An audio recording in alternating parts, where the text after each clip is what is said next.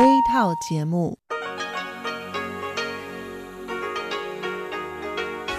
ที่นี่สถานีวิทยุเรดิโอไต้หวันอินเตอร์เนชันแนล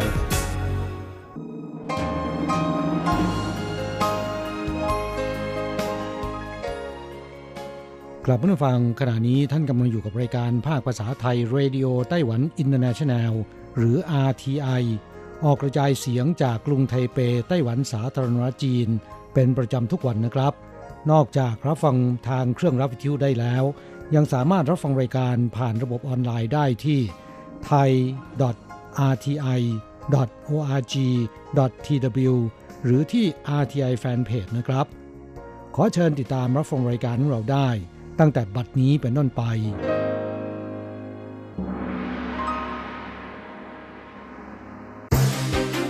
ลำดับแรก ขอเชิญติดตามรับฟัง ข่าวประจำวัน สวัสดีครับ คุณผู้ฟังที่เคารพ ข่าววันศุกร์ที่ 21 กุมภาพันธ์ พุทธศักราช 2563 รายงานโดยผมเชียงชัย กิตติภูมิวงศ์หัวข้อข่าวที่สำคัญมีดังนี้ พักฝ่ายค้านและรัฐบาลเห็นพ้องไต้หวันควรเข้าร่วม WHO นายกรัฐมนตรีซูเจินชางชี้ว่า รัฐบาลทำสามอย่างพร้อมกัน ป้องกันโรค ช่วยเหลือ และกระตุ้นเศรษฐกิจ การหยุดเรียนเนื่องจากโรคโควิด -19 เทียบเคียงโรคซาร์สภายใน 14 วันป่วย 2 คนขึ้นไป หยุดทั้งโรงเรียน ต่อไปเป็นรายละเอียดของข่าวครับ การประชุมวิปพรรคฝ่ายค้านและรัฐบาลในสภานิติบัญญัติในวันที่ 26 ได้มีการถแถลงการร่วม ระบุว่า จากการระบาดโรคโควิด -19 ไต้หวันอยู่ใกล้กับจีนแผ่นดินใหญ่ มีความเสี่ยงสูง เพื่อการป้องกันโรคอย่างมีประสิทธิภาพ ปกป้องความผาสุกด้านสุขภาพของประชาชน ไต้หวันควรเร่งเข้าร่วมเป็นสมาชิก องค์การอนามัยโลกหรือว่า WHO และควรร่วมประชุมสมัชชาใหญ่องค์การอนามัยโลก เพื่อร่วมมืออย่างใกล้ชิดกับประเทศต่างๆ ทั่วโลก วิปพักฝ่ายค้านและรัฐบาลระบุว่า WHO เป็นองค์การสารสุขที่สำคัญของโลก ไม่ควรจำนวนต่อเหตุผลการเมืองที่จีนกดดันทำการลิดรอนสิทธิด้านสุขอนามัย และสุขภาพประชาชนไต้หวัน WHO รวมไต้หวันเป็นส่วนหนึ่งของจีนแผ่นดินใหญ่ทำให้บางประเทศดำเนินมาตรการจำกัดสิทธิการเดินทาง และระงับสายการบินจากไต้หวัน ขอเรียกร้อง WHO รีบแก้ไข แถลงการระบุด้วยว่า ก่อนเริ่มประชุมและในช่วงการประชุม คณะกรรมการบริหารสมัยที่ 146 ของ WHO ประเทศต่างๆ ตระหนักว่าไต้หวันอยู่ในฐานะสำคัญ มีความจำเป็น และมีความชอบธรรมในการร่วมป้องกันโรคระบาดระดับโลก นานาชาติให้การสนับสนุนต่อไต้หวัน WHO ควรฟังเสียงสังคมโลก รีบหารูปแบบที่เหมาะสม เพื่อไต้หวันมีส่วนร่วมใน WHO ที่สมบูรณ์และเป็นระบบ ต่อไปเป็นเรื่องที่นายกรัฐมนตรีซูเจินชางของไต้หวันรายงานการบริหารราชการ และตอบข้อซักถาม ในที่ประชุมสภานิติบัญญัติเมื่อวันที่ 21 นายกรัฐมนตรีซูกล่าวถึงการป้องกันโรค การช่วยเหลือเพื่อบรรเทาความเดือดร้อน และการกระตุ้นเศรษฐกิจ หลังเกิดการระบาดโรคโควิด -19 นายกรัฐมนตรีกล่าวว่า หลังจากจีนเกิดการระบาดโควิด -19 ตั้งแต่ 31 ธันวาคมปีที่แล้ว ไต้หวันตื่นตัวนำหน้าทั่วโลก ในการขึ้นไปตรวจสอบบนเครื่องบิน ที่มาจากเมืองอู่ฮั่นจัดตั้งศูนย์ประชาการป้องกันโรคติดต่อเมื่อวันที่ 20 มกราคม เพื่อระดมทรัพยากรในประเทศป้องกันโรค นายกรัฐมนตรีกล่าวว่า ไต้หวันดำเนินมาตรการปันส่วน เพื่อจำหน่ายหน้ากากอนามัย ตามรายชื่อประชาชน ตั้งแต่วันที่ 6 กุมภาพันธ์ อนุมัติงบสำรอง ด้านภัยพิบัติ 180 ล้านเหรียญไต้หวัน เพื่อเพิ่มสายการผลิตหน้ากากอนามัย 60 สาย และระดมกำลังทหาร 5,000 คน ผลิตหน้ากากอนามัยขณะนี้การผลิตเพิ่มขึ้น คาดว่าเดือนมีนาคมจะผลิตได้วันละ 10 ล้านแผ่นขึ้นไป ในขณะเดียวกันตั้งแต่วันที่ 19 ได้เรียกร้องบริษัทสุราไต้หวัน และไต้หวันชูก้า เพิ่มกำลังการผลิตแอลกอฮอล์ราคาต่ำ8 ล้านขวด เพื่อสนองความต้องการ และเพิ่มความสามารถ การตรวจสอบโรคจากวันละ 500 ตัวอย่าง เพิ่มเป็นวันละ 1,200 ตัวอย่างขึ้นไป นายกรัฐมนตรีกล่าวได้ว่าในส่วนภาคธุรกิจอุตสาหกรรม ได้รับผลกระทบจากการระบาดโรคในประเทศอื่น การใช้จ่ายประชาชนลดลงเพราะกลัวความเสี่ยงจากโรคระบาด รัฐบาลดำเนินมาตรการช่วยเหลือเช่นกันดำเนินมาตรการพร้อมกัน 3 อย่าง ทั้งการป้องกัน การช่วยเหลือบรรเทาความเดือดร้อน และการกระตุ้นเศรษฐกิจ ช่วยเหลือกิจการในระยะสั้น ระยะกลาง และระยะยาวเพื่อการยกระดับการผลิตด้วย ข่าวต่อไปครับ ศูนย์สำรวจด้านอาชญากรรมของมหาวิทยาลัยจงเจิ้งแถลงข่าวในวันที่ 21 รายงานการสำรวจทางโทรศัพท์เกี่ยวกับการรักษาความสงบปลอดภัยในสังคมปี 2019 ผลการสำรวจชี้ว่า 66.5%ของประชาชน พอใจต่อการรักษาความสงบปลอดภัยในสังคม สูงกว่า 50%เป็นครั้งแรก และสูงกว่าปีที่แล้ว 30%นับว่า เป็นสถิติดีที่สุดเป็นประวัติการ ในส่วนความเห็นเกี่ยวกับภาวะความปลอดภัยในบ้านและชุมชน 88%เห็นว่าบริเวณบ้านปลอดภัย แม้ต่ำกว่าปีที่แล้ว 3%แต่ก็ยังสูงเกือบ 90%ศาสตราจารย์เจิ้งรุ่ยหลงหัวหน้าภาควิชาการป้องกันอาชญากรรมวิทยาลัยจงเจิ้งให้ความเห็นว่า ภาวะในช่วงตรุษจีนที่ผ่านมาเป็นสาเหตุประการหนึ่ง เนื่องจากในช่วงตรุษจีนตำรวจทำการรักษาความปลอดภัยโดยไม่หยุดพัก ไม่ละเลยการดูแลความปลอดภัย เตรียมพร้อมตลอดเวลา ซึ่งประชาชนรับรู้ได้ ในช่วงตุจีน การจราจรเป็นไปอย่างสงบราบรื่น ประกอบกับช่วงนี้มีการระบาดของโควิด -19 ประชาชนไม่ออกจากบ้าน จึงรู้สึกว่าบ้านเมืองสงบ เหล่านี้ล้วนเป็นเหตุผล ผลการสำรวจชี้ได้ว่า 89%ของผู้รับการสำรวจ พอใจต่อการปฏิบัติหน้าที่ของตำรวจ นับเป็นสถิติสูงสุดเช่นกัน และ 66%พอใจต่อการกวาดล้างยาเสพติด ซึ่งเพิ่มจากปีที่แล้ว 18%ต่อไปครับเป็นเรื่องของการทดลองยิงจรวดแฮปปิดซึ่งจะยิงอีกครั้งในเดือนมีนาคม บริษัทไทยสเปซของไต้หวัน ทดลองยิงจรวดสร้างขึ้นเองแฮปปิดวันประสบความล้มเหลว ในวันที่ 13 กุมภาพันธ์ที่ผ่านมา เนื่องจากสภาพดินฟ้าอากาศไม่อำนวย ชนเผ่าหมู่บ้านนันเทียน เมืองไถตง ยินยอมให้ทดลองยิงอีกครั้ง โดยมีเงื่อนไขต้องพัฒนาชุมชน คาดว่าการยิงจรวดจะเสร็จสิ้นในเดือนมีนาคม บริษัทไทยสเปซร่วมประชุมกับชนเผ่า มีการถแถลงการร่วมในวันที่ 17 หมู่บ้านนั้นเทียนชี้ว่า ยินดีต่อโครงการพัฒนาจรวดแห่งชาติ ในการยิงจรวดบริษัทไทยสเปซและหน่วยงานที่เกี่ยวข้อง ต้องวางแผนพัฒนากิจการ และวัฒนธรรมของท้องถิ่น หมู่บ้านนั้นเทียน รวมทั้งหมู่บ้านอื่น ในบริเวณโดยรอบที่ได้รับผลกระทบด้านสิ่งแวดล้อม จรวด Rapid 1ความสูง 10 เมตร กว้าง 1.5 เมตร น้ำหนัก 3 ตัน จะทดลองยิงขึ้นสู่ระดับความสูง 200 กิโลเมตร วัตถุประสงค์เพื่อส่งดาวเทียม และเครื่องมือทางวิทยาศาสตร์ ไม่เกี่ยวข้องกับการทหาร มุ่งเป้าหมายการตลาดเชิงพาณิชย์ ระหว่างประเทศเป็นหลัก ต่อไปเป็นเรื่องของโรงพยาบาลที่ไทจงในไต้หวันนำเข้าหุ่นยนต์ฆ่าเชื้อโรคด้วยรังสีอุลตราไวโอเลตเพียงป้อนคำสั่ง ตั้งค่าหุ่นยนต์จะเดินทางไปถึงจุดเป้าหมายด้วยอุปกรณ์เซ็นเซอร์ เข้าไปในห้องผ่าตัดใช้รังสีอุลตราไวโอเลตฆ่าเชื้อโรค ห้องผ่าตัด1ห้องใช้เวลา 13 นาทีฆ่าเชื้อได้สูงถึง 70%ขึ้นไป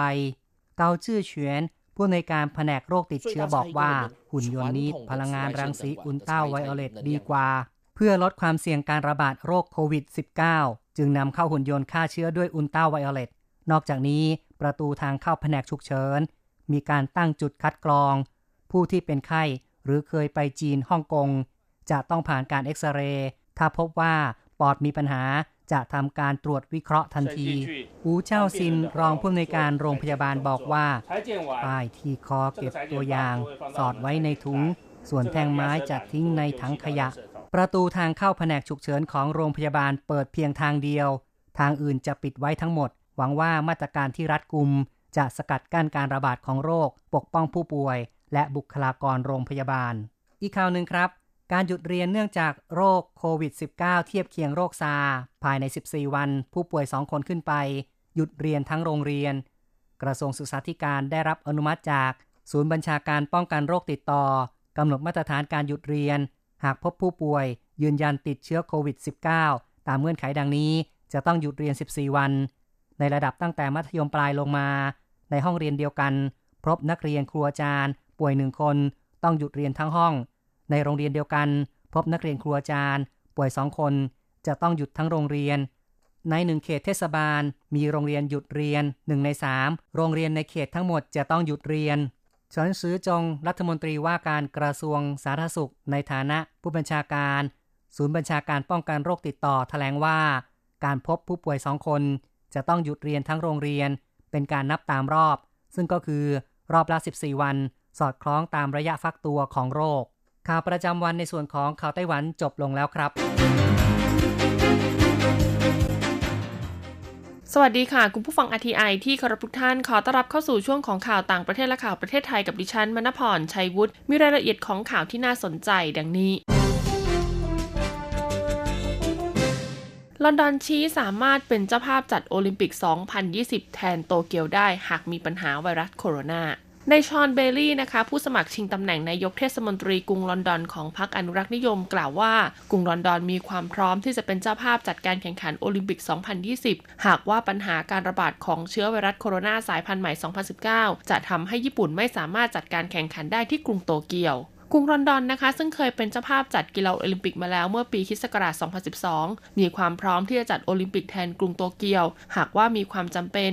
ซึ่งเขานะคะก็ได้เรียกร้องให้คณะกรรมการโอลิมปิกพิจารณาให้กรุงลอนดอน เป็นตัวเลือกหากจำเป็นต้องย้ายการแข่งขัน พร้อมกล่าวด้วยว่ากรุงลอนดอนมีทั้งสิ่งอำนวยความสะดวกพื้นฐานมีประสบการณ์ และหากเขาได้รับเลือกเป็นนายกเทศมนตรีของกรุงลอนดอน เขาจะดำเนินการให้มั่นใจว่ากรุงลอนดอนมีความพร้อมอย่างเต็มที่ การเลือกตั้งนายกเทศมนตรีกรุงลอนดอนจะมีขึ้นในวันที่ 7 พฤษภาคมนี้ และนายเบลลี่ยังมีคะแนนนิยมตามหลังนายซาดิกข่านนายกเทศมนตรีคนปัจจุบัน กรุงโตเกียวนะคะมีกำหนดจะเป็นเจ้าภาพจัดแข่งขันกีฬาโอลิมปิกในวันที่ 24 กรกฎาคม และทางคณะกรรมการจัดการแข่งขันก็ได้ตั้งคณะทำงาน เพื่อประสานกับเจ้าหน้าที่กระทรวงสาธารณสุขเกี่ยวกับปัญหาการระบาดของเชื้อไวรัสโควิด -19 คณะกรรมการโอลิมปิกสากลกล่าวว่าได้รับคำแนะนำจากองค์การอนามัยโลกว่ายังไม่มีความจำเป็นต้องใช้แผนฉุกเฉินที่จะยกเลิกหรือย้ายสถานที่จัดการแข่งขันกีฬาโอลิมปิกในปีนี้สำหรับสถานการณ์โควิด -19 ในญี่ปุ่นตอนนี้พบผู้ติดเชื้อแล้วหลายร้อยคน และก็มีผู้เสียชีวิต 2 รายที่เดินทางมาพร้อมกับเรือสำราญ Diamond Princess ซึ่งจอดอยู่นอกท่าเรือเมืองโยโกฮาม่าองค์การอนามัยโลกเรียกร้องให้นานาชาติร่วมมือกันจัดการกับไวรัส นายทีโดสอัชฮานอมกรีบีเยซุสผู้อำนวยการองค์การอนามัยโลกแถลงว่าเขารู้สึกมีกำลังใจที่จีนมีผู้ติดเชื้อใหม่ลดลง พร้อมชี้ว่าขณะนี้จำนวนผู้ติดเชื้อนอกจีนแผ่นดินใหญ่มีน้อยมากเมื่อเทียบกับในจีนแผ่นดินใหญ่ แต่สถานการณ์อาจเปลี่ยนแปลงได้ และได้เน้นย้ำถึงความจำเป็นที่นานาชาติต้องร่วมกันป้องกันการแพร่กระจายของเชื้อไวรัสโควิด -19 โอกาสเดียวกันนี้ผู้อำนวยการองค์การอนามัยโลกยังได้กล่าวถึงกรณีผู้โดยสารสองคน จากเรือสำราญไดมอนด์ปรินเซสที่เสียชีวิตหลังติดเชื้อด้วย โดยบอกว่าเป็นสิ่งที่น่าเสียดาย แต่ก็ไม่ได้เป็นสิ่งที่เกินความคาดหมาย เพราะโรคดังกล่าวมีอัตราการเสียชีวิต 2%ขณะที่ผู้ติดเชื้อบนเรือมีมากกว่า 600 คน ขณะเดียวกันก็มีรายงานว่าเจ้าหน้าที่องค์การอนามัยโลกได้ให้ความเห็นถึงรายงานของทีมผู้เชี่ยวชาญด้านสุขภาพของจีน ที่ระบุว่าผู้ป่วยที่ใช้ยาต้านมาเลเรีย มีผลทดสอบไวรัสออกมาเป็นลบ โดยองค์การอนามัยโลกระบุว่าการดำเนินการในจีนยังเป็นเพียงการทดลองทางคลินิกเท่านั้น และจนถึงขณะนี้ยังไม่มีการรับรองว่าวิธีใด คือวิธีรักษาที่มีประสิทธิภาพสำหรับคนที่ติดเชื้อไวรัสโคโรนา 2019 หรือโควิด -19 กรุงโซห้ามชุมนุมและปิดโบสถ์หลังโควิด -19 ระบาดหนักในแทกู ทางการกรุงโซจะห้ามการชุมนุมและปิดโบสถ์ชินชอนจีนะคะ เพื่อควบคุมโรคติดต่อไวรัสโคโรน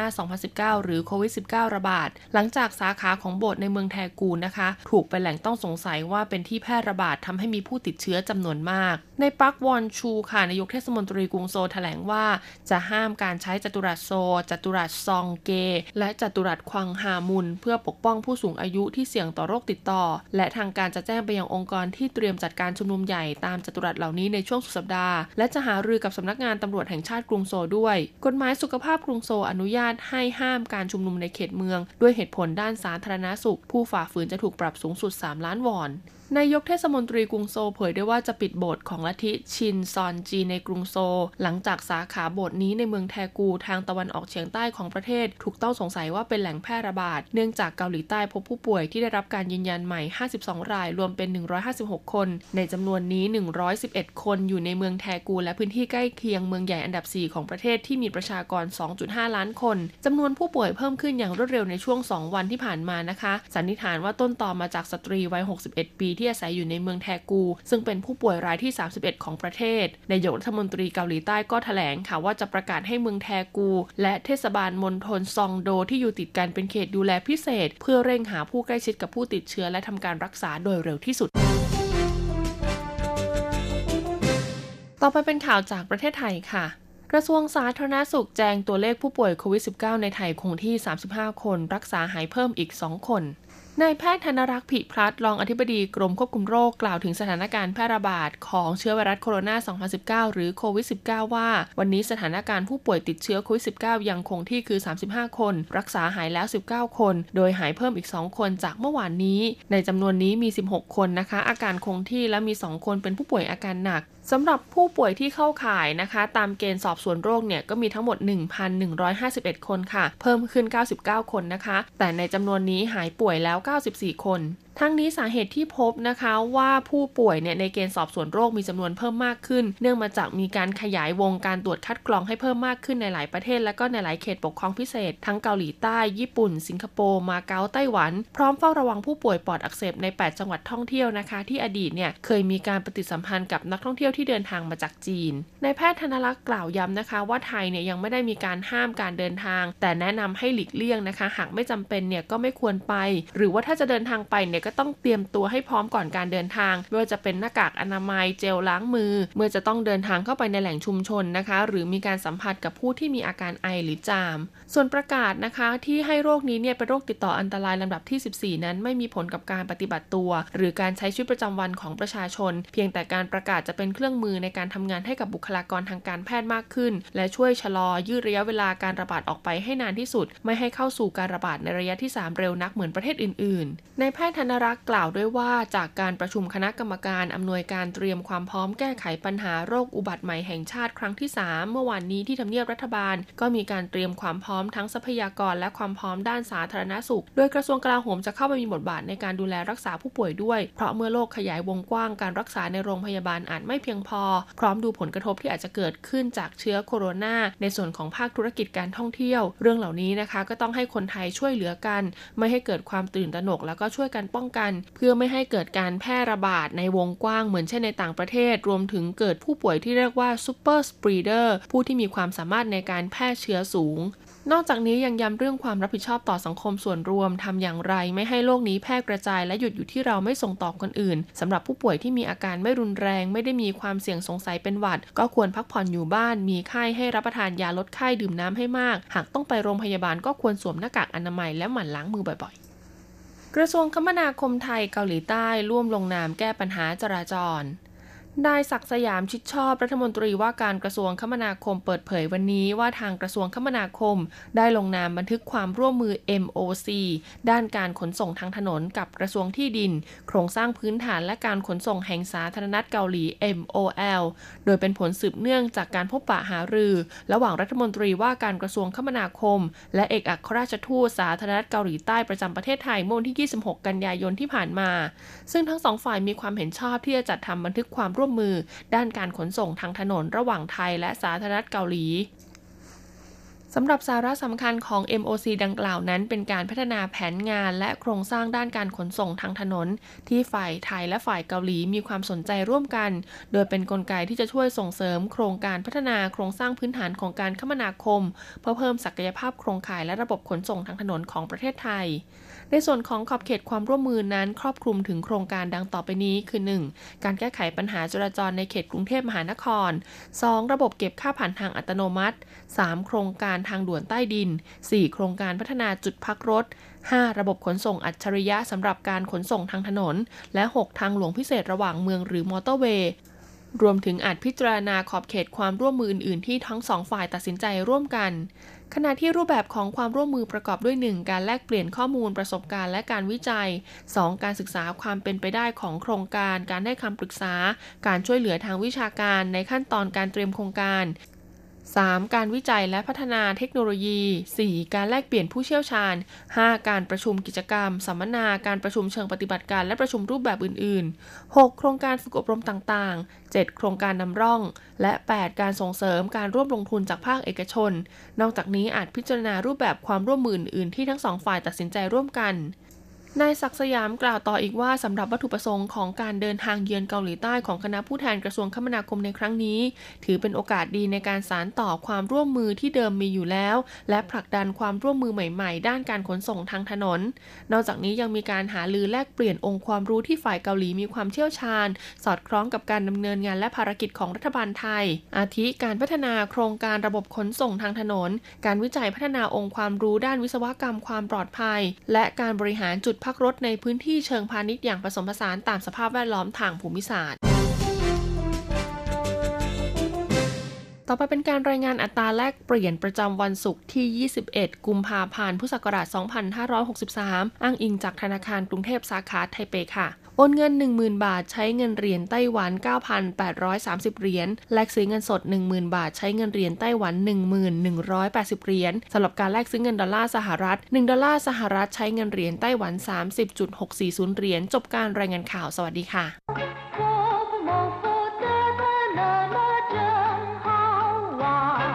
สวัสดีครับเพื่อนผู้ฟัง พบกันในวันนี้เราจะมาเรียนสนทนาภาษาจีนทางอากาศ ภาคเรียนที่สองบทที่สี่ของแบบเรียนชั้นสูง บทที่สี่เป้ยชูเออท่องหนังสือตอนที่สองในบทนี้เราจะมาเรียนคำภาษาจีนที่เกี่ยวกับการท่องจำหนังสือ第四课背书二今天的功课好多除了造句还要背书要背什么长不长还好不太长，是一首关于月亮的诗。 是古诗还是现代诗？是谁写的？是唐朝的诗人李白写的。等我背熟了就背给您听。บทที่สี่ท่องหนังสือตอนที่สองในบทที่สามเราเคยเรียนมาแล้วว่าคำว่าเป้ยชูแปลว่าการเซ็นชื่อ การสลักหลังเช็ค หรือว่าการรับรอง นอกจากนี้แล้วคำว่าเป้ยชูยังมีความหมายว่าท่องจำหรือว่าท่องหนังสืออีกด้วย ในสนทนาบทนี้นะครับ เราจะมาเรียนเกี่ยวกับเป้ยชูที่แปลว่าท่องหนังสือ ซึ่งเป็นการพูดคุยสนทนากันระหว่างสองแม่ลูก ลูกเป็นฝ่ายพูดขึ้นมาก่อนว่า今天的功课好多除了造句还要背书วันนี้การบ้านมากจริงๆ นอกจากแต่งประโยคแล้ว ยังต้องท่องหนังสือด้วย今天ก็คือวันนี้กงเคอแปลว่าการบ้าน 好多ก็คือมาก今天的功课好多วันนี้การบ้านมากจริงๆ除了造句นอกจากแต่งประโยคแล้ว还要背书ยังจะต้องท่องหนังสืออีกด้วย除了แปลว่ายกเว้น หรือว่านอกจาก造句แปลว่าแต่งประโยค除了造句นอกจากแต่งประโยคแล้ว还要แปลว่ายังต้องยังมี เป้ยชูก็คือท่องหนังสือหายเย่าเป้ยชูยังจะต้องท่องหนังสือ คุณแม่ถามขึ้นว่าเย่าเป้ย什么长不长ต้องท่องอะไร ยาวไหมเย่าเป้ย什么จะต้องท่องอะไร长不长ยาวไหมคำนี้เพื่อนผู้ฟังสามารถนำไปพลิกแพลงใช้กับคำอื่นๆได้นะครับ อย่างเช่นว่า ตัวผู้ตัวมากไหมต่วนผู้ต่วน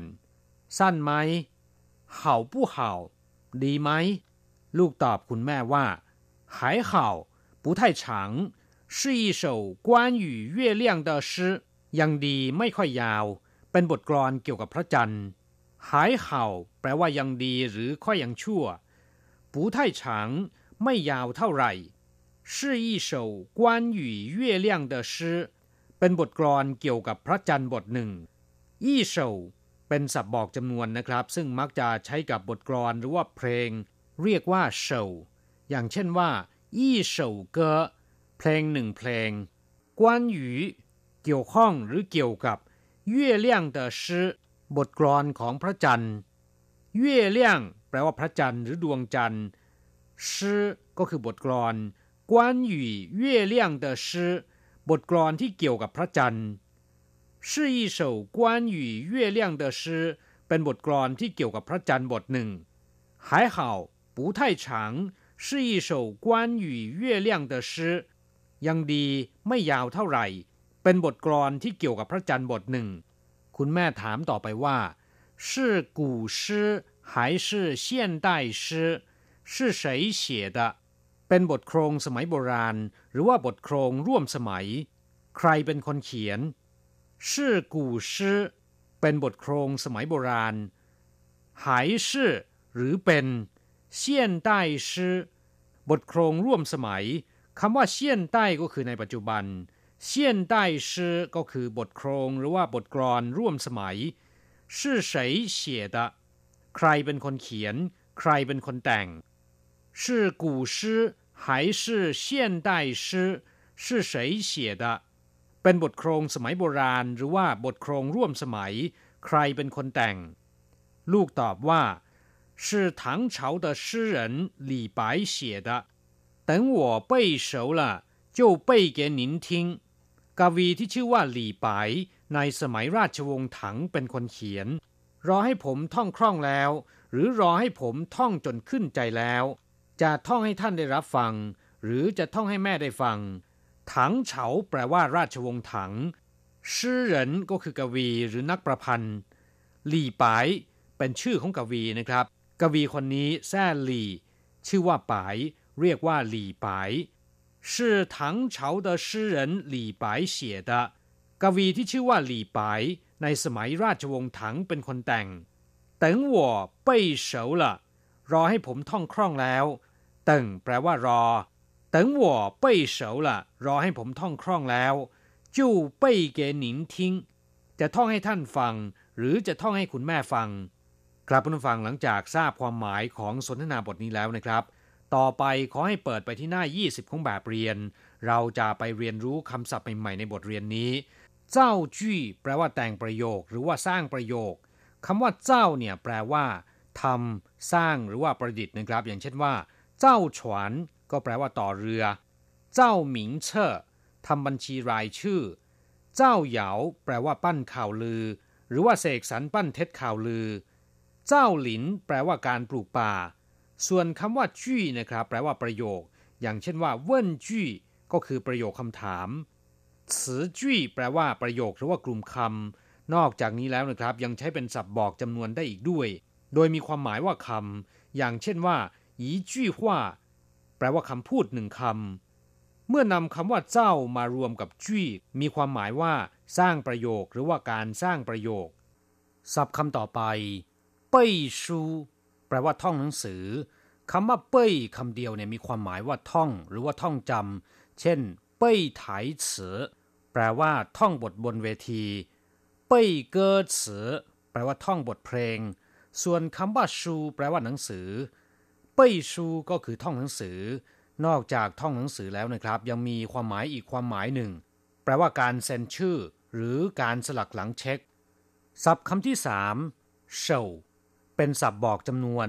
ใช้กับโครงกรอนหรือว่าบทเพลงก็ได้ อย่างเช่นว่ายี่เฉาเกอก็แปลว่าเพลงหนึ่งเพลงเหลียงเฉาชื่อกรอนสองบทถังชื่อซานไปเฉาบทโครงในสมัยราชวงศ์ถังสามร้อยบท ซึ่งเป็นหนังสือจีนที่มีชื่อเสียงโด่งดังเล่มหนึ่ง ที่ได้รวบรวมโครงดีๆ ดัง ๆ ในสมัยราชวงศ์ถังสามร้อยบท ไว้ในเล่มเดียวกัน นอกจากเป็นศัพท์บอกจำนวนแล้วคำว่าเฉายังมีความหมายว่า หัว หรือหัวหน้าผู้นำก็ได้ อย่างเช่นว่าเฉาหลิงแปลว่าผู้นำเฉาเหนาหัวโจกเฉาจังข้าราชการระดับสูงข้าราชการชั้นผู้ใหญ่ศัพท์คำที่สี่ชื่อ แปลว่าโครง แปลว่ากรอนชื่อเหรินก็คือกวีชื่อเกอโครงและเพลงศัพท์คำที่ห้ากวนหยูแปลว่า เกี่ยว เกี่ยวข้องหรือเกี่ยวกับ อย่างเช่นว่า关于他的情形我不知道เกี่ยวกับสภาพการของเขา ผมไม่ทราบเลย关于这个问题得考虑考虑สำหรับปัญหานี้ต้องคิดทบทวนหน่อย เฉพาะคำว่ากวนคำเดียวนะครับ แปลว่า เกี่ยว เกี่ยวข้อง อย่างเช่นว่า有关单位แปลว่าหน่วยงานที่เกี่ยวข้อง这是一部有关中国历史的电影นี่คือภาพยนตร์ที่เกี่ยวกับประวัติศาสตร์จีนเรื่องหนึ่งส่วนคำว่าหยูมีความหมายได้หลายอย่างนะครับ เช่น แปลว่า ให้หรือแก่ เช่นว่าจ้าหัวหยูเหรินโยนบาปไปให้กับคนอื่น เฉียวเจ้าหยูหรินขอความช่วยเหลือจากคนอื่นกวนหยูมีความหมายว่าเกี่ยวกับเกี่ยวข้อง หรือเกี่ยวเนื่องนะครับ ศัพท์คำสุดท้ายหรือคำที่6เฉาแปลว่าคล่อง คุ้นเคยหรือว่าชำนาญ เช่นว่า เออเฉาคุ้นหู เยียนเฉาแปลว่าคุ้นตาเฉาเหรินคนคุ้นเคยหรือคนรู้จัก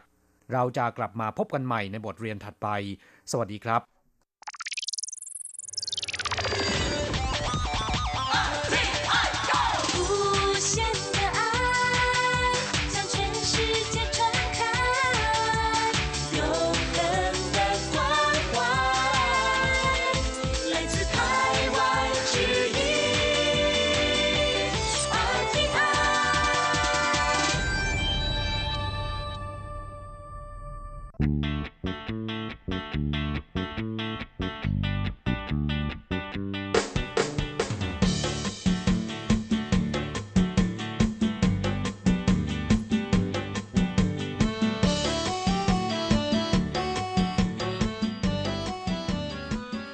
ครับผู้ฟังขณะนี้ท่านกำลังอยู่กับรายการภาคภาษาไทย RTI เอเชียสัมพันธ์นะครับลำดับต่อไปขอเชิญติดตามรับฟัง ข่าวคราวและความเคลื่อนไหวด้านแรงงานต่างชาติในไต้หวัน ในช่วง ขุนพลแรงงานไทย现在进行台湾地区有关外籍移工的新闻。入境旅客经中港澳转机，必须进行十四天居家检疫。 劳动部建议，中介或是雇主能替移工取消需由港澳转机的班机，改成直航或是由其他地点转机的班机。ครับผู้ฟังช่วงนี้มาฟังข่าวคราวด้านแรงงานต่างชาติในไต้หวันกันนะครับ ข่าวแรกกระทรวงแรงงานแนะแรงงานต่างชาติที่จะเดินทางเข้าสู่ไต้หวัน ควรจะโดยสารเที่ยวบินบินตรง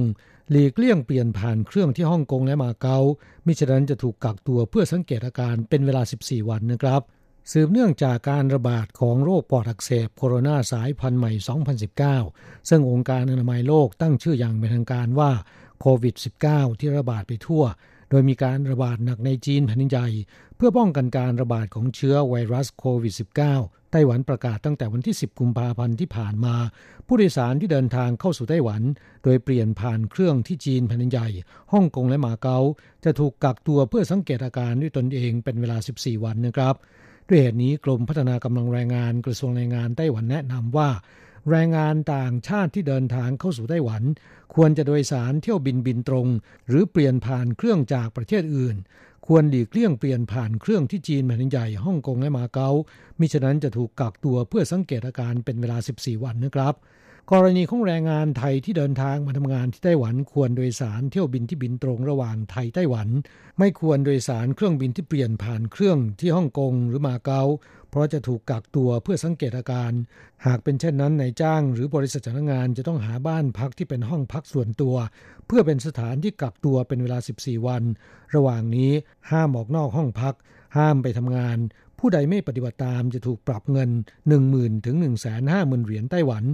และเท่าที่ทราบนะครับหลังประกาศมาตรการดังกล่าวไปแล้ว เมื่อวันที่ 12 กุมภาพันธ์ที่ผ่านมานี้ มีแรงงานต่างชาติ เนื่องจากโดยสารเที่ยวบินที่เปลี่ยนผ่านเครื่องที่ฮ่องกง ถูกกักตัวเพื่อสังเกตอาการในบ้านพัก เป็นเวลา 14 วันแล้วอย่างน้อย 5 คนนะครับ กระทรวงแรงงานไต้หวันเตือนว่า หากแรงงานต่างชาติถูกกักตัวในหอพักที่มีแรงงานต่างชาติคนอื่นๆ อยู่รวมด้วย ในระหว่างที่ถูกกักตัวเพื่อสังเกตอาการเป็นเวลา 14 วันนั้น จะต้องอยู่ในห้องส่วนตัว แยกตัวห่างจากคนอื่นให้มากที่สุด โดยผู้ใหญ่บ้านในพื้นที่จะได้รับแจ้งให้เป็นผู้สอดส่องดูแลแรงงานต่างชาติ ที่ถูกกักตัวเพื่อสังเกตอาการให้เป็นไปตามกฎระเบียบสำหรับแรงงานต่างชาติอื่น ๆ ที่อยู่ในหอพักเดียวกัน ต้องป้องกันตนเองด้วยการใส่หน้ากากอนามัย และต้องรักษาสุขอนามัยส่วนตัวที่ดี ควรรักษาระยะห่างกับผู้ถูกกักตัว 1 เมตรขึ้นไป และหมั่นล้างมือให้สะอาดอยู่เสมอด้วยน้ำและสบู่ หรือแอลกอฮอล์เจลล้างมือ ไม่ใช้ของส่วนตัวร่วมกับผู้อื่น เช่น ผ้าเช็ดหน้า แก้วน้ำ ผ้าเช็ดตัว เนื่องจากเชื้อก่อโรคทางระบบทางเดินหายใจ สามารถเข้าสู่ร่างกายได้ โดยการสัมผัสสารคัดหลั่งของผู้ติดเชื้อ และรักษาร่างกายให้อบอุ่นอยู่เสมอ และนอนหลับพักผ่อนให้เพียงพอนะครับ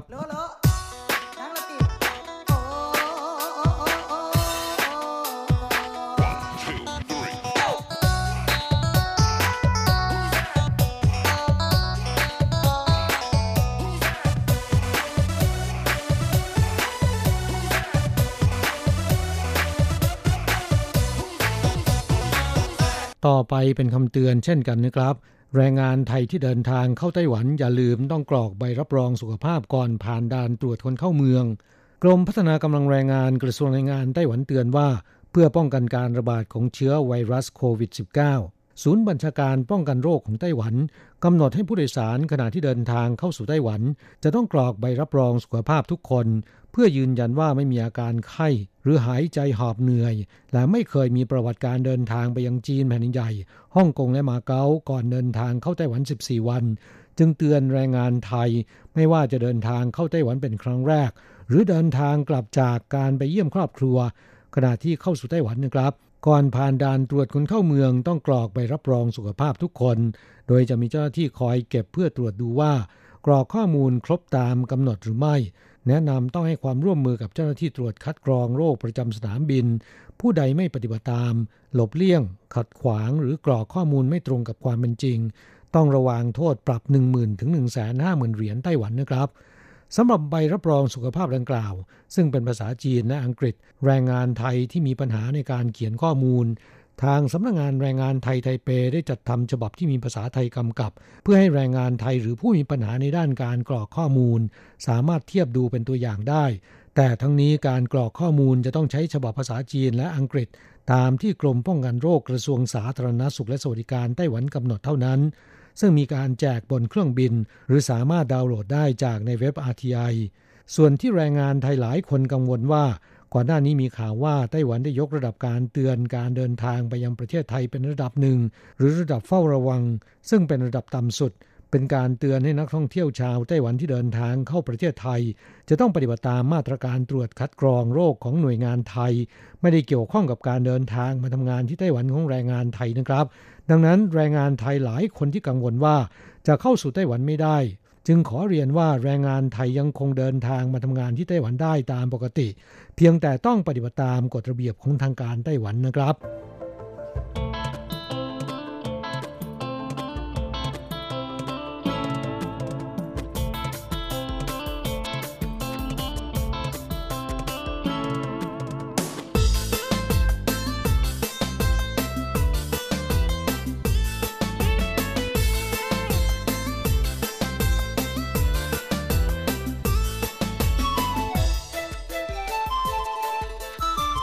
ต่อไปมาฟังข่าวคราวที่แรงงานฟิลิปปินส์รวมกลุ่มกันเขียนจดหมายถึงผู้นำประเทศ ขอให้ยกเลิกคำสั่งห้ามการเดินทางชั่วคราว เพราะทำให้แรงงานฟิลิปปินส์เดือดร้อน ไม่สามารถเดินทางมาทำงานที่ไต้หวันได้นะครับสืบเนื่องจากรัฐบาลฟิลิปปินส์มีคำสั่งเมื่อวันที่ 2 กุมภาพันธ์ ห้ามผู้โดยสารจากจีนแผ่นดินใหญ่ฮ่องกงและมาเก๊าเดินทางเข้าฟิลิปปินส์ต่อมาเมื่อวันที่ 10 กุมภาพันธ์ที่ผ่านมานี้ ได้เพิ่มไต้หวันเข้าไปด้วย สรุปผู้โดยสารจากจีนแผ่นดินใหญ่ฮ่องกงมาเก๊าและไต้หวัน ไม่สามารถจะเดินทางเข้าฟิลิปปินส์ได้ ยกเว้นชาวฟิลิปปินส์นะครับ รวมถึงห้ามชาวฟิลิปปินส์เดินทางไปยังเขตพื้นที่ดังกล่าวเป็นการชั่วคราวด้วย โดยอ้างว่าเพื่อป้องกันการระบาดของเชื้อไวรัสโควิด -19 ส่งผลให้นายจ้างไต้หวันที่กำลังจะนำเข้าแรงงานฟิลิปปินส์และแรงงานฟิลิปปินส์ที่กำลังจะเดินทางมาทำงานที่ไต้หวัน ประสบปัญหาไม่สามารถจะเดินทางได้นั้นนะครับ แรงงานฟิลิปปินส์ในบริษัทอี้เหมยฟู้ดซึ่งเป็นโรงงานผลิตอาหารขนาดใหญ่ ตั้งอยู่ที่เขตหนานขานนครเถาหยวน ขณะให้สัมภาษณ์ทางโทรศัพท์กับสื่อฟิลิปปินส์เมื่อวันที่ 13 กุมภาพันธ์ที่ผ่านมาว่า พวกตนทั้งหมด 410 คน รวมกลุ่มกันลงนามเขียนจดหมายถึงประธานาธิบดีโรดริโกโรอาดูเตอร์เตขอให้พิจารณายกเลิกคำสั่งห้ามดังกล่าว เนื่องจากกังวลจะส่งผลกระทบต่อโอกาสการทำงานของแรงงานฟิลิปปินส์ นอกจากนี้ยังจะมีผลกระทบต่อการเดินทางกลับประเทศของแรงงานฟิลิปปินส์เนื่องจากเที่ยวบินส่วนใหญ่ถูกยกเลิกนะครับ ด้านนายแอนเจลิโต บานาโย ผู้อำนวยการใหญ่สำนักงานเศรษฐกิจและวัฒนธรรมมะนิลาประจำไต้หวันก็กล่าวว่านายจ้างไต้หวันหลายรายที่กำลังจะนำเข้าแรงงานฟิลิปปินส์ไม่สามารถจะนำเข้าได้ ส่วนแรงงานฟิลิปปินส์ส่วนใหญ่เกรงว่า คำสั่งห้ามการเดินทางชั่วคราวของรัฐบาลตน จะลดโอกาสการทำงาน ส่งผลให้นายจ้างไต้หวันหันไปนำเข้าแรงงานชาติอื่นแทนนะครับกลับมาฟังกรมพัฒนากำลังแรงงานกระทรวงแรงงานไต้หวันแถลงเมื่อวันที่ 11 กุมภาพันธ์ที่ผ่านมาว่า ผลกระทบที่เกิดจากคำสั่งห้ามการเดินทางชั่วคราวของฟิลิปปินส์มี 3 ลักษณะนะครับ ได้แก่ 1. แรงงานฟิลิปปินส์ที่เดินทางกลับไปพักร้อน หรือกลับไปเยี่ยมครอบครัวไม่สามารถกลับมาทำงานในไต้หวันได้ตามกำหนดการเดิม 2. นายจ้างที่ยื่นขอและได้รับอนุญาตว่าจ้างแรงงานฟิลิปปินส์ไม่สามารถจะนำเข้าแรงงานฟิลิปปินส์ได้ 3. การยกเลิกเที่ยวบินส่งผลให้แรงงานฟิลิปปินส์ไม่สามารถจะเดินทางกลับประเทศได้กลับมาฟังข้อมูลของกระทรวงแรงงานไต้หวันณสิ้นปี 2562 ที่ผ่านมานะครับ แรงงานต่างชาติที่ทำงานอยู่ในไต้หวันมีจำนวนทั้งหมด 718,058 คน ในจำนวนนี้แรงงานฟิลิปปินส์อยู่อันดับ 3 มี 157,487 คน แบ่งเป็นแรงงานในภาคการผลิต 124,974 คน และภาคสวัสดิการสังคม ได้แก่ผู้อนุบาลและผู้ช่วยงานบ้าน 3,826 คนนะครับ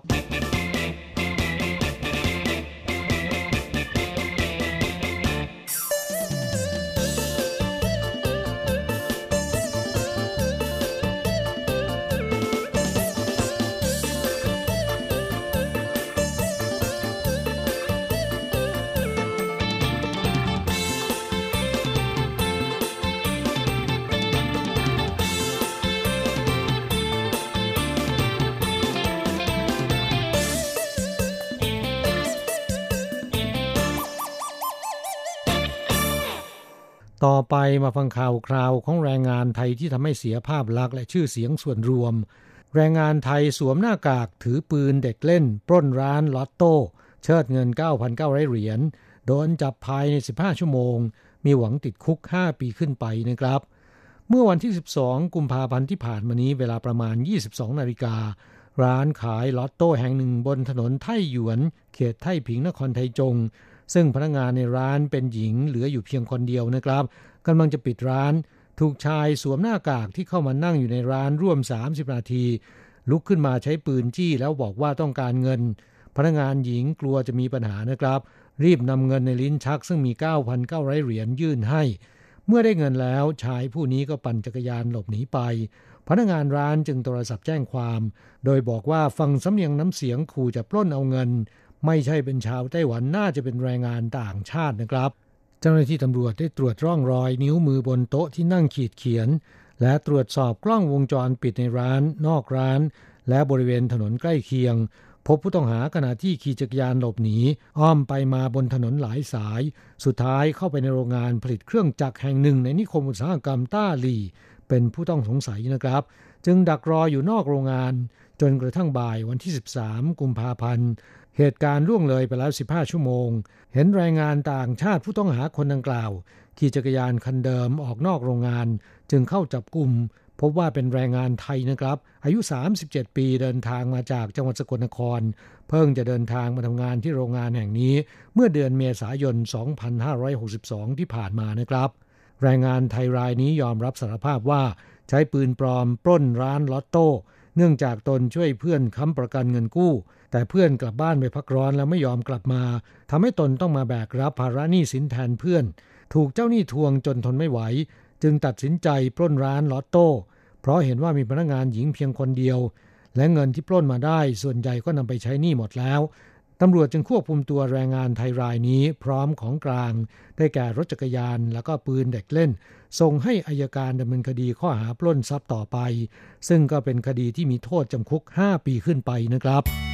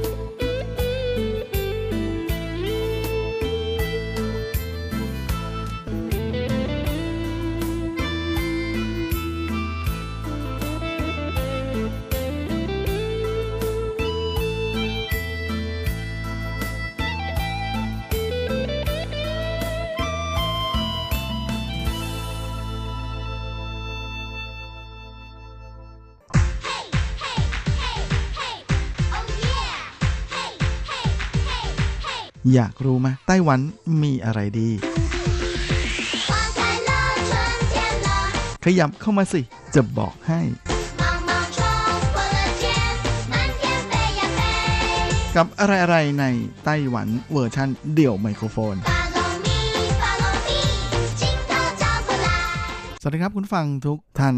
ลาสำหรับสัปดาห์นี้อะไรๆในไต้หวันก็กลับมาพบกับคุณฟังแล้ว เช่นเคยลาสัปดาห์นี้เราก็มาทักทายกัน ในช่วงของบรรยากาศแบบโรแมนติกโรแมนติกของเทศกาลวันแห่งความรักหรือวาเลนไทน์นะที่มาถึงอีกแล้วและแน่นอนนะจากการที่ช่วงนี้นั้นแม่สถานการณ์การระบาดของเจ้าโควิด -19 ใช่ไหมฮะ ซึ่งเป็นโรคที่ค่อนข้างจะถูกพูดถึงบ่อยมากในระยะนี้นะฮะ ก็เลยทำให้ผู้คนส่วนใหญ่เนี่ยไม่ค่อยอยากจะออกจากบ้านไปไหนมาไหนสักเท่าไหร่นะ ทำให้บรรยากาศการฉลองวันไทยปีนี้นั้น เป็นอะไรที่อาจจะไม่คึกคักเหมือนกับปีที่ผ่านๆมานะแต่ว่าแม้ถ้าหากเรามองในแง่ดีก็ เออดีนะว่าปีนี้เนี่ยเราไปร้านอาหารดีๆหรือร้านโรแมนติกโรแมนติกนะหรือว่าไปเดินเที่ยวนู่นเที่ยวนี่กลายว่าคนไม่เยอะแบบที่คิดแม่ก็ไม่ต้องไปจองล่วงหน้าหรือว่าไม่ต้องไป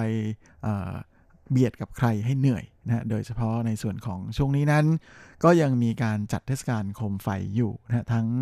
ในส่วนของเทศกาลโคมไฟไต้หวันที่ไถจงนะหรือว่าเทศกาลโคมไฟของไทเปเองก็ตามและแน่นอนนะว่าอีกหนึ่งแหล่งที่บรรดาคู่รักนิยมไปเดินเที่ยวกันนะก็เห็นจะได้แก่บริเวณย่านซินอี้นะหรืออที่เขาเรียกกันว่าซินอี้จีฮวาชี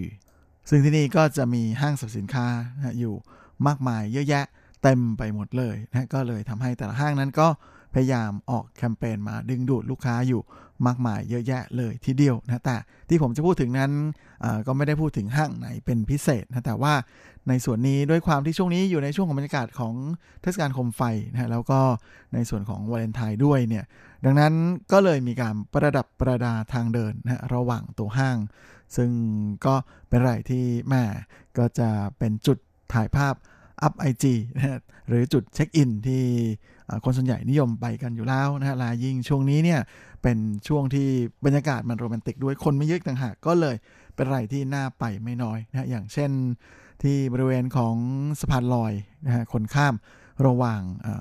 ห้างสินกวัง A9 กับ A11 นะตรงนั้นเนี่ยก็จะมีสะพานลอยคนข้ามอยู่นะก็มีการประดับประดาด้วย โคมไฟหลากสีสันสวยงามทีเดียวนะครับแบบเป็นแผงๆเลยนะฮะแล้วก็นอกจากนี้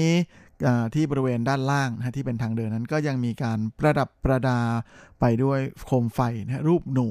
เพื่อที่จะฉลองปีหนูนะฮะปีนี้มายิ่งเขายกให้เป็นปีหนูทองเสียด้วย ก็เลยแผลงฤทธิ์จะตั้งแต่ต้นปีนะแล้วก็นอกจากนี้ใน ห้างซินกวาง A11 นะครับ ก็มีการจัดนิทรรศการพิเศษนะใจเจียนฝันกุหรือแวนโกอีกครั้งนะซึ่งเป็นนิทรรศการแบบแสงสีนะฮะให้ได้ไปเดินอยู่ท่ามกลางบรรยากาศของภาพวาดนะของแวนโกนะเป็นอะไรที่น่าจะลองไปเดินเที่ยวกันนะแล้วก็นอกจากนี้ ที่บริเวณลานอเนกประสงค์ ด้านหลังห้างซินกวาง A11 นะฮะก็มีการตั้ง โคมยักษ์นะฮะเป็นโคมหนูสวยสันสีสันสวยงามนะฮะสูงถึง 6 เมตรเลยนะฮะเป็นหนูยักษ์ให้ได้ไปถ่ายภาพสวยๆกันด้วยนะก็เป็นอะไรที่แม่เป็นจุดที่น่าไปเดินเที่ยวมากๆนะฮะหรือจริงๆแถวๆนั้นเนี่ยก็ยังมีแหล่งชมดอกซากุระสวยๆด้วยแม่คิดว่า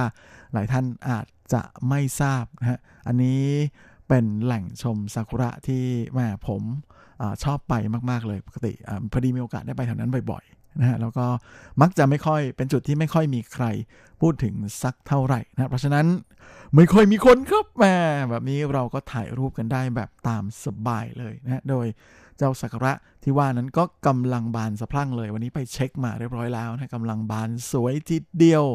ควรจะลองไปเดินเที่ยวชมกันนะอ่าก็อยู่ไม่ใกล้ไม่ไกลจากบริเวณสารพัดห้างในเขตซินอีนะนั่นก็คืออยู่ที่สวนสาธารณะนะบริเวณมุมหนึ่งของสวนสาธารณะ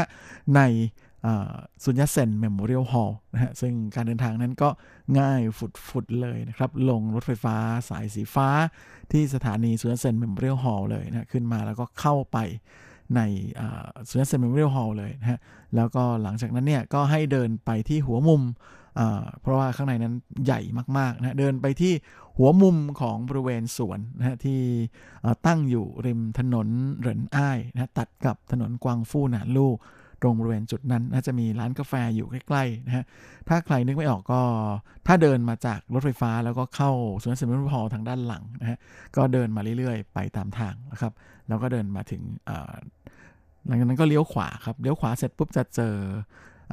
ลานจอดรถใช่ไหมให้เดินตัดลานจอดรถไปเลยนะแล้วก็เดินทะลุลานจอดรถไปเลย ก็จะเจอบึงเบลเลอร์เบลเลอร์นะฮะแล้วก็เดินอ้อมไปออีกมุมหนึ่งของตรงไปตรงบริเวณมุมสวน ตรงนั้นก็จะเห็นต้นซากุระอยู่เต็มเลยนะครับมาเป็น 10 ต้นเลยนะกำลังบานสวยเลย เพราะฉะนั้นใครไปเที่ยวตั้งแต่ช่วงกลางวันนั้นก็ ไปเดินเที่ยวสวนสนุนเรียวฮอลได้นะแล้วก็ซึ่งผมเคยพาคุณฟังไปเที่ยวกันมาแล้วนะไปลองเปิดย้อนฟังคลิปเก่าๆได้เลยนะครับแม่มี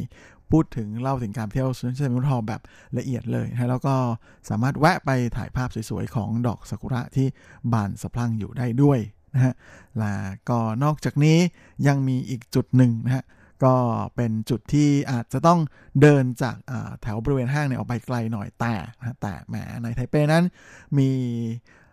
พาหนะสารพัดประโยชน์อยู่นั่นก็คือเจ้าสิ่งไม่มีชีวิตที่เรียกกันว่ายูไบเพราะยูไบนั้นก็แถวนั้นมีเต็มเลยนะฮะให้ขี่ยูไบไปที่สวนอ่าไม่ใช่ ไปที่สถานีรถไฟฟ้าสายสีแดง สถานีเซี่ยงซานนะสุดสายเลย ใครที่ อยากจะนั่งรถไฟฟ้ามาก็มาทางรถไฟฟ้าได้นะฮะแล้วก็ลงสายสีแดงสุดสายที่สถานีภูเขาเซียงซานนะซึ่งก็เป็นจุดที่คนนิยมขึ้นไปเดินเขาแล้วก็ถ่ายภาพวันวันสวยๆ นั่นแหละนะฮะแต่มาจุดที่ผมจะบอกว่ามีแหล่งชมซากุระนั้น จะอยู่ที่สถานีเซียงซานทางออกประตูหมายเลข4นะออกมาเนี่ยจะเจอสวนสาธารณะใหญ่ ๆ เลยนะครับ ก็ให้เดินทะลุสวนไปจนสุดสวนของอีกฝากหนึ่งนะ ก็จะเห็นเลยนะครับมามีการปลูกต้นซากุระเป็น 10 ต้นเลยนะอยู่ตรงนั้นกำลังบานสะพรั่งสวยเต็มที่เหมือนกัน วันนี้ก็เพิ่งไปเช็คมาเหมือนกันนะฮะสวยทีเดียวนะแล้วก็นอกจากนี้บริเวณคอนโดตรงนั้นนะครับก็มีการปลูกต้นซากุระ รอบรอบคอนโดด้วยนะก็เป็นนับสิบต้นเลยทีเดียวนะเพราะฉะนั้นมันบานพร้อมกันทีเดียวก็เลยเป็นภาพที่ค่อนข้างจะอลังวังเวอร์ แล้วก็สวยไม่น้อยเลยทีเดียวนะครับการเดิมชมซากุระในเมืองแบบไม่เหนื่อยนะแล้วก็ไม่ต้องไปเบียดเสียดกับใครนะกับแหล่งชมซากุระลึกลับที่ผมหยิบมาฝากกันในวันนี้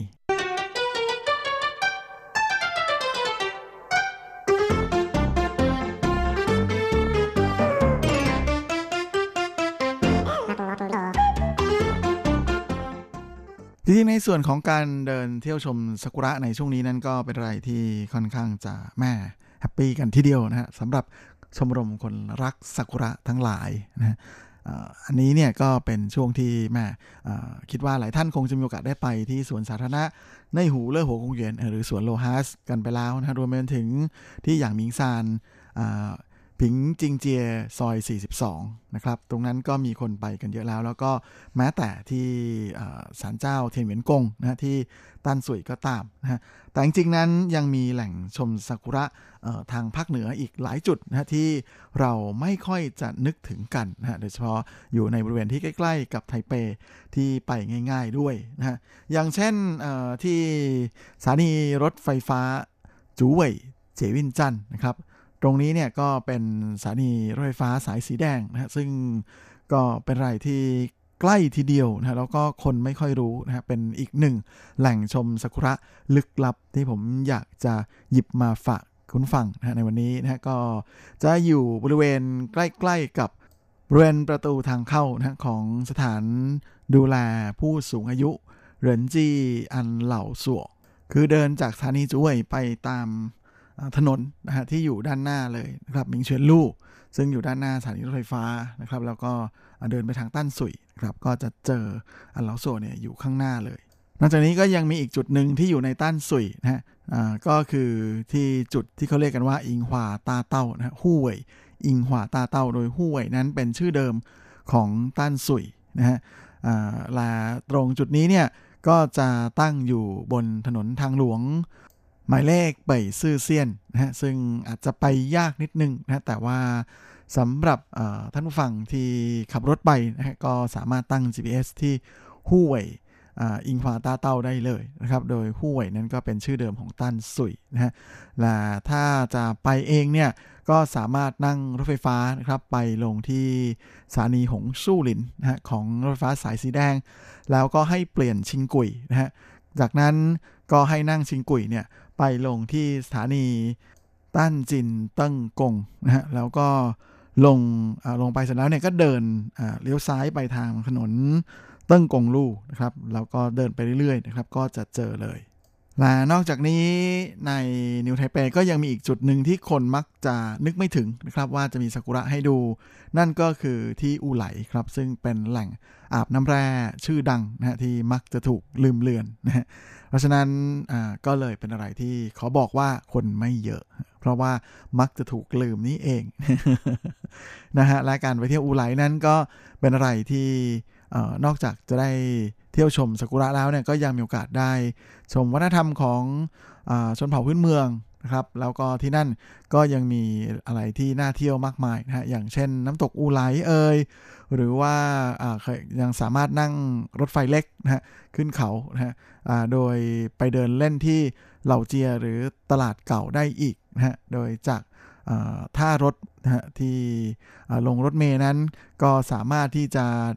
เดินเที่ยวแถวอุไหลเหล่าเจียได้นะฮะที่นี่ก็มีของป่าให้ได้กินกันเยอะแยะมากมาย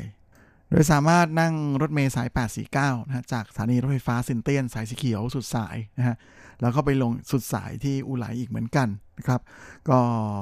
ตรงนั้นเนี่ยก็จะมีร้านอาหารเยอะแยะเลยนะแล้วก็ยังมีสถานอาบน้ำแร่นะฮะอีกหลายแห่งเลยนะให้ไปแช่น้ำแร่กันนะก็ไม่ต้องดิ้นรนไปไกลมากนะแต่ถ้าใครอยากจะได้ที่บรรยากาศดีๆอะไรเนี่ย อาจจะต้องอต่อรถไปอีกนิดนึงนะทั้งต่อแท็กซี่หรือว่าเดินขึ้นไปนะครับเพราะว่าตรงนั้นเนี่ยก็จะเป็นแหล่งอาบน้ำแร่รีสอร์ทอาบน้ำแร่เต็มไปหมดเลยครับแล้วก็จากตรงสุดทางของ老街 เนี่ยก็จะมีสถานีรถไฟเล็กนะฮะขึ้นไปข้างบนนะฮะที่เขาเรียกกันว่าเป็นสายน้ำตกนะฮะก็ขึ้นไปจนถึงบริเวณที่สถานีน้ำตกของอูไหลตรงนั้นก็จะเป็นแหล่งช้อปปิ้งเหมือนกันมีร้านค้าเยอะแยะแล้วก็มา เจ้า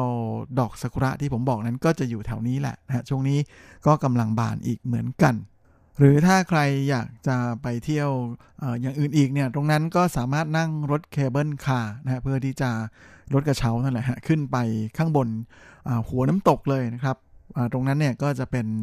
โรงแรมที่เรียกกันว่าหยินเซียนเล่อหยวนนะตรงนั้นก็มีสวนป่า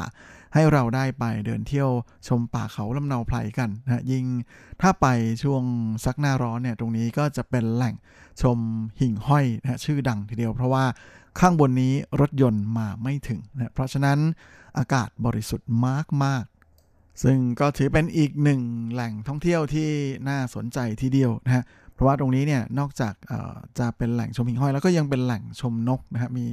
นกสวยๆ หลากสีสันนานาพันธุ์ให้ได้เห็นนะผมเคยไปเจอนก Formosa blue bird นะที่ถือเป็นนกพันธุ์ที่มีเฉพาะในไต้หวันนะตัวตัวมันเป็นสีน้ำเงินนะปากแดงๆ แล้วก็หางนั้นเป็นหางยาวๆนะเป็นลายสลับดำขาว ปีกก็จะเป็นดำขาวสลับกัน เพราะฉะนั้นเวลามันกางปีกบินเนี่ยสวยมากๆเลยแน่นอนนะว่าแถบอูไหลนั้นก็เป็นอีกหนึ่งจุดที่ไปได้ทั้งวันอีกเหมือนกันนะเพราะฉะนั้นแม่ชอบที่ไหนก็ ลองไปชมกันได้นะฮะวันนี้เรามาสายโรแมนติก แบบเพื่อฉลองวาเลนไทน์กันโดยเฉพาะเลย